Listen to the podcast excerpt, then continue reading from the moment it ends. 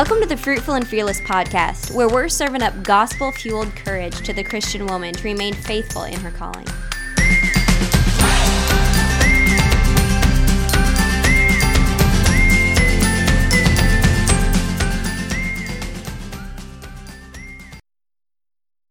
Hey, everybody, welcome to the Fruitful and Fearless podcast. Jordan and Lexi here, and we have a guest today. Eric Conn is with us from the Hardman podcast. Welcome, Eric. Thanks for joining us today. Absolutely. Thanks for having me. And also from the Wilderness Warrior podcast, I guess. That's right. I like the deer, but what is the other one behind you, Eric? Uh, that is a partial horn. I don't have enough coverage with my camera, but that's the uh, elk that I killed a couple years ago with a muzzle loader. Cool. So our uh, icebreaker today actually has to do with hunting and wild game. So uh, one of the episodes I listened to of The Wilderness Warrior, I've only listened to a few, but supposedly it's real popular with the housewives, so that we should shout it out on our podcast. Um, but on one of them, you had, a, you had a butcher on from Illinois, and he was talking about a pastrami recipe that sounded amazing that I would really like to try this year. But uh, we like to talk about cooking a lot on here, so I thought I would ask you your favorite wild game something, your favorite way to prepare something wild game or like tips about cooking wild game, whatever comes to mind for you. Yeah, absolutely. Well, I do have to say the pastrami, that was a venison pastrami.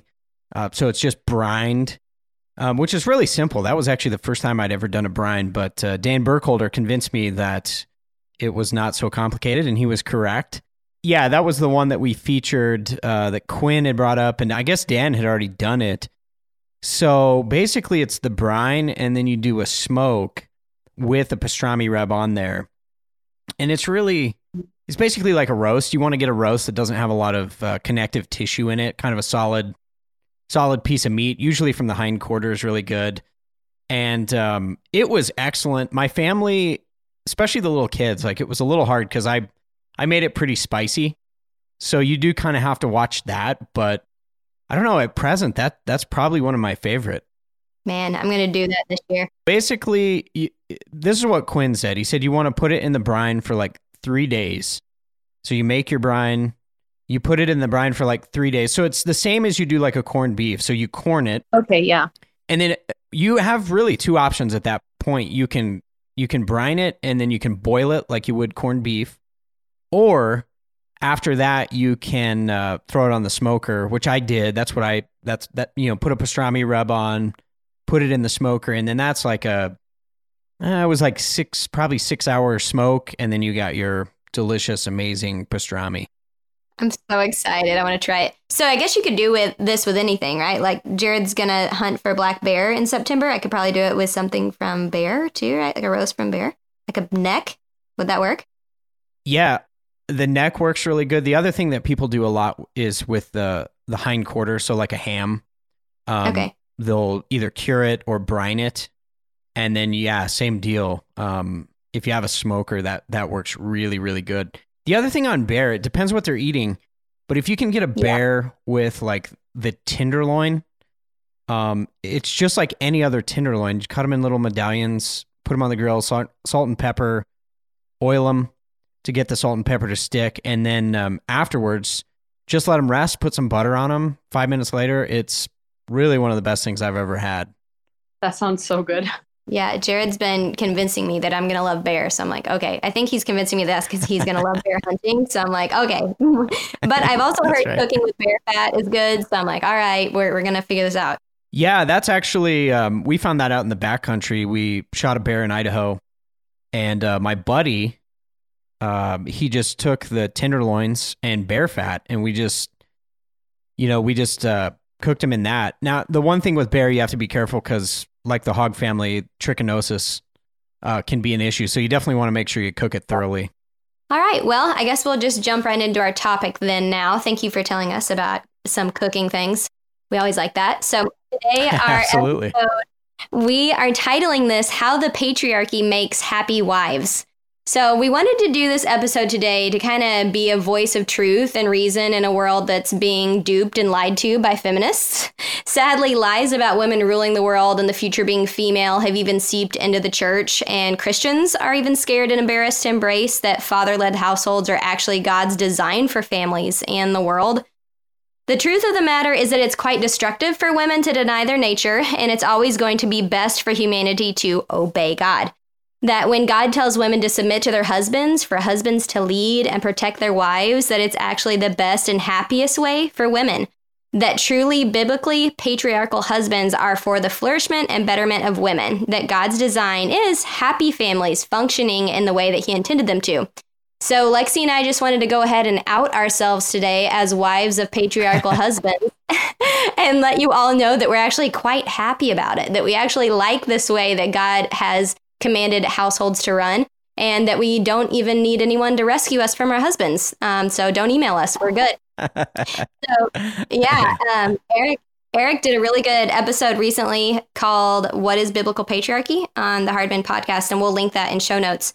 So we had him on today, and we're gonna further flush out this idea, ask him some questions, and see where it goes.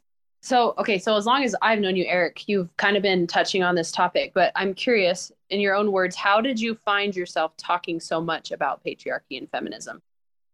Yeah, it's a great question, and and Jordan, I love the introduction. That was uh, you pretty much summarized everything very succinctly, and I always love to hear that women are enjoying patriarchy. It's where where they flourish. Um, obviously, that was really one of the first things that I noticed as I was getting into really the subject matter of gendered piety. So, what does it mean for a man and woman to be godly in Christ? Um, and I really started from the perspective of masculinity. That was my interest. And one of the things that I, I really noticed as I was asking that question, you really have to go to Genesis 1 through 3.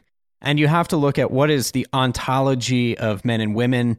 That is, what is the nature of being? How did God make them to be? And in a way, it's kind of like looking at an instruction manual. If I want to be obedient as a man, I need to know what a man is for. So I started looking really in the early chapters of Genesis.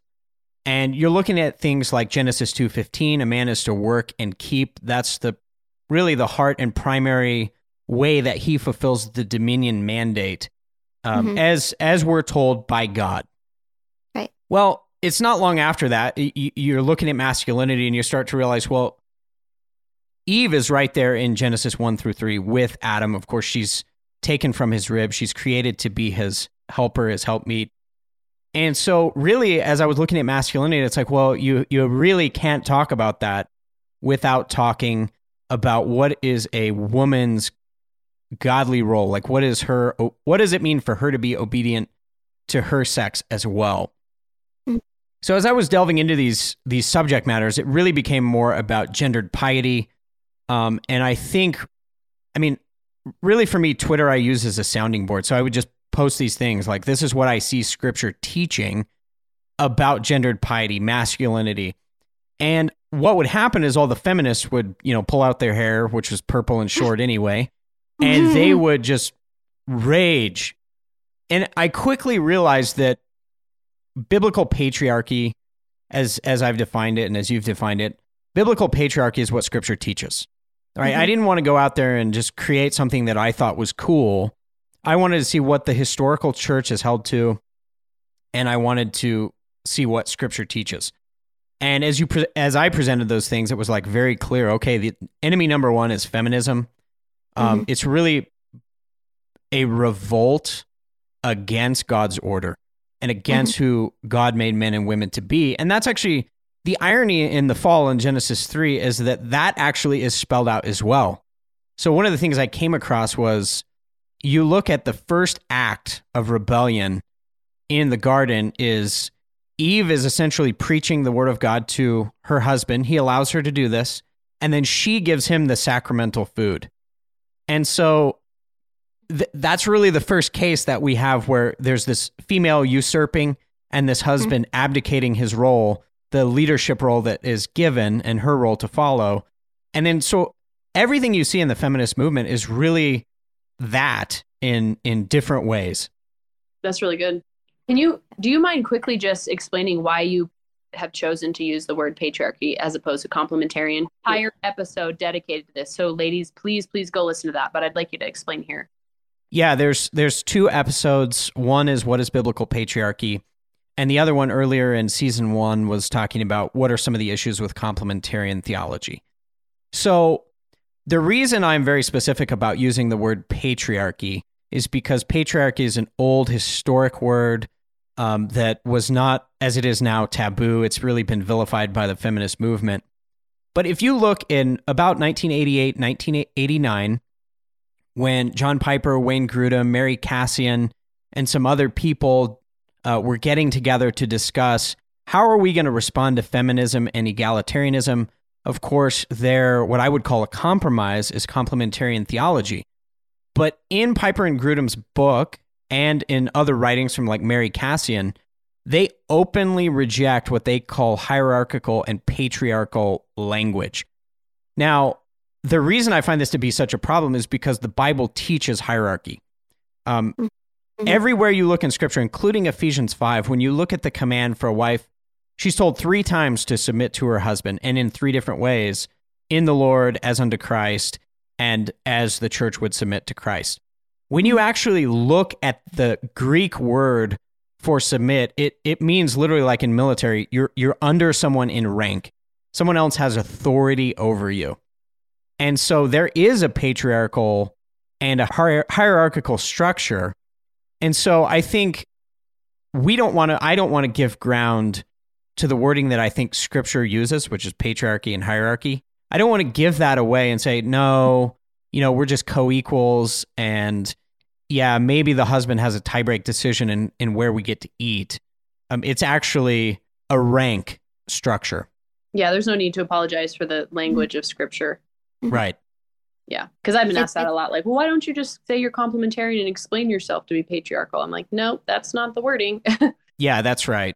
That's right. Recently, I, I read a really terrible book for a friend that we swapped books, but it was a egalitarian book, super liberal. But in the book, he was saying the Bible is patriarchal. He, he admitted even that the Bible is patriarchal, but then go on to say that that's why we shouldn't believe what Paul says and things like that because it's patriarchal. But it's like, no, let's believe that it's patriarchal together and then embrace that God is wiser than us and that we can just leave it at that. It is patriarchal. We don't have to explain it away. Yeah, that's right. And one thing I would say, um, it was actually uh, Jared uh, who pointed this out to me.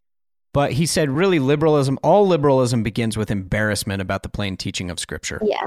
Yeah. And that's exactly what happens with that word patriarchy. And so I really wanted to do the opposite and say, you know what? I'm not going to be embarrassed about right. what Scripture teaches. I'm just going to say what it says and teach that. Mm-hmm. It's Brian and I were just talking about this over the weekend. It's amazing how many uh like secular accounts online are coming out as full on patriarchal even yeah. though they're totally you know they're heathens but they so see the goodness of patriarchy that they are mm-hmm. like going full forward with it it's really cool and i think the other part of that and, and i'm sure we can delve into it too some more but the other part of it is that's why it's so important for us to ground this argument in creation and in the nature of men and women because yeah. even a pagan can recognize this is how men and women are made. It's not mm-hmm. about what you say you you believe. Like you're a man and that's going to come with, you know, God's hardwiring whether you like it or not. And so you can either live in obedience or or you can revolt against that, but nature remains the same. And and people I think that's why you're seeing those accounts because people recognize that. Yeah. Mm-hmm. That's a really really good point. So, what do you think it is about the patriarchy that creates happy women? Because I hear you talking about rank, and I, I can see why the feminists would revile against that. But what is it? Why do you think patriarchy makes happy women? Yeah, I, I think the most important thing about it is that it's because that's the way that God has structured the world. And so you can recognize those realities and choose to live within them, and then you're going to flourish. That's the basic message of scripture and like proverbial you know, proverbial wisdom. Um, mm. Or you can revolt against that. And, you know, I, I've always told people it's kind of like if I have a gas vehicle and I just decide to pour diesel fuel in there because I decide that I don't, well, I don't like gas. I want to do, mm. I want to do diesel. And, well, you're going to destroy your engine. Mm-hmm. And so I think that's kind of the first and foremost thing. That's who we are. That's who God created us to be. Um, the other thing is, on the hierarchy issue and with submission, I think fundamentally all humans have to come into obedience in some way. They have to submit to some authority, ultimately to God. But even men, like we, we, I submit to people all, all the time, right? I have pastors, I have elders, I have bosses that I submit to in one way or the other. And what we have to recognize is that this nature, this relationship of hierarchy and submission is God's idea, and it's actually good for us. Now, mm-hmm. we also have to recognize in our sin that we are going to chafe against it. But, you know, it, it's the church submitting to Christ and his headship, and that's a good thing. And then we start looking at some of the, the other sides of that that rank and the patriarchal rule, and we see that it, it's Christ protecting his church. It's Christ nourishing and cherishing his church. It's Christ washing his church with the water of the word and sanctifying his bride. So I think when you have healthy patriarchy, women will come to understand like, this is a good thing for me. I'm being protected. We know in scripture, for instance, that women are prone to be misled by false teaching and doctrine. Um, we're told that explicitly. We see that with Eve in the garden. And so a husband can actually protect his wife. Once she learns to submit to her husband's authority in this way, she realizes I'm safe here, right? And that's a that's a good thing. I don't have to be tempted by every doctrine because my husband can lead and and and be a steady force for me in that way. I think particularly uh, one of the big issues is sexuality, right? The the big lie of feminism is that if you dress like a whore and you are a whore and you're you go out in the sexual marketplace and you give yourself away to every single person, every guy that you meet, that then you will be free and happy. And hmm. the carnage of this 1960 onward is just everywhere. Yep. Um, you see that it's it's leading people to moral bankruptcy. And so in patriarchy, we're saying, listen, we want to protect our wives and daughters and our women in our churches. And so we say, marry one man and have sex with him and him only, and let your marriage bed be fruitful and have children and within the bounds of marriage, you have this raging river that is safeguarded by these steep cliffs who and those cliffs keep your sexuality potent and powerful and a thing that can be used for God's glory. So this structure is a, is another protection for a woman's sexuality. And the flip side again is feminism wants to put women in the out in the marketplace and really she becomes exploited both sexually and for her body, right? women always say, well, I don't want to submit to my husband. I don't want him, I don't want to be his helpmeet. So I'm going to go into the workplace and I'm going to be an employer's helpmeet. Well, yeah. That makes zero sense. And that guy is not going to care for you like a good husband will. Mm-hmm. And then I think finally, I would say, in regard to career and particularly vocation in the home, um, why does God teach that it's good for women to be in the home, to keep the home, to raise children, and to learn how to love their husbands? Because this is good for her. And the irony is, like, I've talked to all these career women, they're, you know, especially young 30s to mid 30s, realizing that I've wasted most of my, you know, my fruitful years, my opportunity to have children. They're barren, they're empty, they're very successful in their careers. But the number of people that I talk to who are just desperately lonely, um, wishing it was different, even who would say, "Hey, I'm a, I'm a, I'm a feminist," they would claim that. Um, and then you compare that to the young women who are, you know, faithful at home, fruitful at home. And by and large, they're happy, right? Their husbands, if their husbands are leading well and protecting and providing for her, they're happy. And so mm-hmm. we just point to that and say, this is good for women. Right. There's a psychology article recently that it studied okay, they're going to take all these statistics and who is the most unhappy people group in, Amer- in America, and it came out that the most unhappy person in America is a w- single woman, early 40s with no children, who has a highly successful career, either a doctor or a lawyer. And wow. that, that was the most unhappy people group in America. And I just, I find it reassuring like okay of course like this is this is completely denying what God has called you to do as a woman and we're seeing that that again it leads to more and more unhappiness when we're in more and more rebellion to the Lord. Yeah, and I think you can see this especially on Twitter. So, you ladies, some of the other patriarchal women, like for the most part, the thing that's appealing about it is like you're joyful, you're going about your work, you're you're with your kids, it's a beautiful thing. Everybody can see that. And then you have the raging feministas who are like, you know, just nasty, awful, horrible, bitter people most of the time. And I look at that and I think, can you not see how bitter you really are? And of course, the answer is no, because sin is deceptive. But mm-hmm. it, it's kind of a good snapshot of of where those two paths lead. Yeah. Oh yeah, uh, it's ridiculous. It's so ridiculous. I think too, just looking at history, like we know all three of us are post millennial, unless you've changed your mind recently, Eric. But never. we can see throughout history, like Christianity has by and large made just so many um, it's protected women in so many different circumstances and i think it's just so unfortunate that when feminists go in and rewrite history because they don't realize they're actually rejecting the very thing that has even got them to a place of having a voice right mm-hmm. yeah you were even talking recently about was it william wilberforce yes yeah and i mean it, it gets to this issue like with wilberforce where he he was doing true justice and righteousness um and then now people, you know, the the modern equivalent is people like see themselves in the critical race. Well, I'm doing what Wilberforce did. Well, Wilberforce was specific about I want to reform, not destroy family institutions. Um, and really, it's this historical question. Number one, you have to recognize that every time we do history, we are always subjective interpreters. There is no such thing as a 100% neutral, objective historical view. And it, you see this in the way that people want to tell their own stories, but you also see it in the way that they want to reinterpret history. And I think what you have to understand uh, across the last couple hundred years, especially, is why people are trying to rewrite history. So, one of the earliest feminist arguments that I have read is by Frederick Engels, and it's a paper that you can find online, but I think it's something like uh, Patriarchal Structures in the Family Unit or something like this.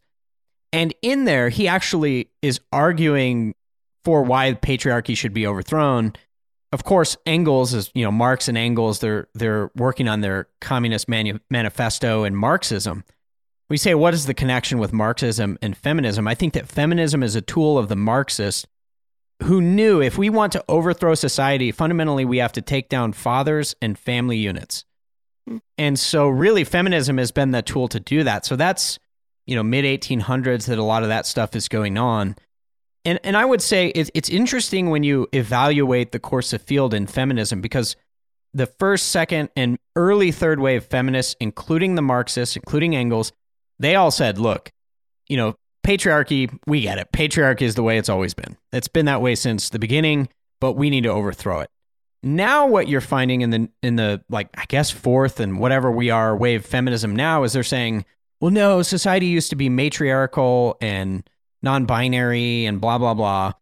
So you're even seeing that, like, they really don't even have a good grasp of what history is. They don't care. Um, it, there's been such a move away from facts to emotions, which is a very, you know, feminine, really feminist way of looking at the world, right? Emotionally. But I think fundamentally, it, it's all rooted in our failure to understand the history of Genesis 1 through 3. Um, I have a podcast interview I did with Rich Lusk, and he brought this up. And it's it's a really good thing to keep in mind is that evolution, again tied to Marxism and feminism, its whole goal was to undermine the historical veracity of Genesis one through three. Well, that guess what? That's where we find all the created nature gendered piety uh, in Scripture. That's so if you can erode that, now you've eroded uh, family structures, sexuality, marriage, right? These are God's intention for the foundations of society. So, really, if you can take those down in a historical revisionary schema, well, then, you know, you can start to undermine God's order, or so they think. Um, mm-hmm. What I always tell people too is on the historical front is again, just look at 1960 to now. I mean, even the feminists are lamenting. They're like, we need to destroy the patriarchy. Then they destroy the patriarchy. We need to free women's sexuality. Then they free it. And then you have feminists in like all the major publications crying about why are there no good men? How come families and society is falling apart? We don't know why this happened. Well, because you you you destroyed those things or you know, you at least did serious serious damage to it. So just look at feminism from 1960 to now. It's been an unmitigated societal disaster. Mm, oh, totally. And I think too, as post millennialists, I believe that one of the major ways that Christ is going to build his kingdom is through families. Yeah. So in that sense, you can see feminism kind of attacking the gospel going forward and multiplying. Yeah, it, it really is rooted in Genesis 1, right? The first thing that man is told is be fruitful and multiply and go and have dominion. So, really, to fulfill the dominion mandate, and that's what is post mill people, that's what we're talking about. We're dominionists. We are to take dominion. And the way that we do that is we, we go get married, we make babies, and we raise this little army who is going to overthrow the gates of hell. And the beauty of it, and this is what I always tell people they're like, oh, patriarchy's dead. It's never coming back. And I said, patriarchy is as dead as gravity, meaning you can't change God's order. That's still there. And it's yeah. crazy because if you want to tick off feminists and you want to fill the hearts of men to rise up for the battle, all you have to do is audaciously stand out in the front of the line, in the front of the warfare, and proclaim these truths. And I'll do that not because I'm just some guy asking for a beating, but because I know that Christ has said these things are true, right? Mm-hmm. He's the captain of the Lord's army, and we're going to follow him. And look, it, we may be in a day where it's like Jonathan, but Jonathan takes his armor bearer and they go and they assault thousands of the Philistine troops. And Jonathan says, you know, the Lord can save by many or few. And right now, mm-hmm. maybe it's few, but we're still going to win. Yeah. Mm-hmm. So, why is it that you think feminism which is clearly opposed to God's ways. Why do you think it's taken such root in the American church? Yeah, great, great question. I think one of the best books that I have read on this is by Ann Douglas, who is a early, not a new age, not fourth wave feminist, but an earlier feminist. So Ann Douglas, and her book is called The Feminization of American Culture.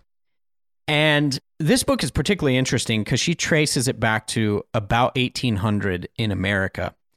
And there's a lot of forces at play here, but kind of the two dominant ones are the clergy and women. So a lot of it came out of the Unitarian movement, um, but you had a lot of women who got into publishing world, right? Books and publishing became really popular in the early 1800s. Um, and so their voice grew. Um, along with that, you really had Anglican, Unitarian, and some other denominations where the clergy became like radically effeminate. And a lot of it was because, look, the churches were full of women.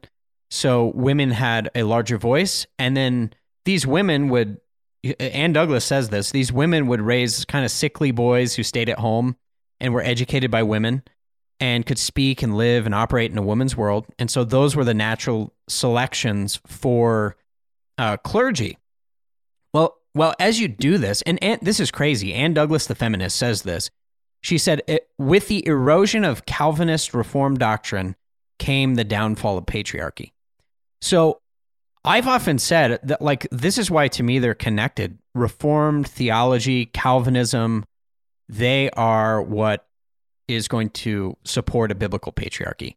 Unfortunately, today we've lost that. You have a lot of guys claiming to be like the neo Calvinists, but like they don't want to, they hate the law of God. Um, they don't want to see it applied in any sense of the way. You know, I mean, like, you know, most of the Calvinists today are not high on the law of God. Um, mm. So, really, these two forces effeminate clergy, feminism, and the other thing I would add in there is the Industrial Revolution. The Industrial Revolution destroyed, I mean, more than any other force in the history of the world, destroyed the Christian family in many senses. And the reason it did that is because men left the home. So they're no longer working from the home like they would have been working a trade or on the farm or something like that. There's no longer home based economy. And the women increasingly become either alone or, as Ann Douglas says, before they went into the workforce, this is more like early 1900s, but before they went into the workforce, they became, rather than being people who were producing as the household economy, like Proverbs 31, these industrious women, they became merely consumers of what their husbands produced. Yeah. Well, that right there, I mean, that is kind of modern feminism in a nutshell. Um, that led to it. You get to 1950, and Rebekah Merkle will talk about this.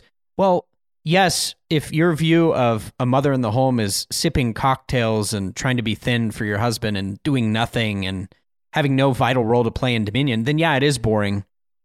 And you want to you want to get out of that. But this all traces back to the Industrial Revolution um, and really just pulling husbands out of the home, giving women uh, not so much an elevated role. Ann Douglas says pre-industrial revolution, the women in the homes were revered.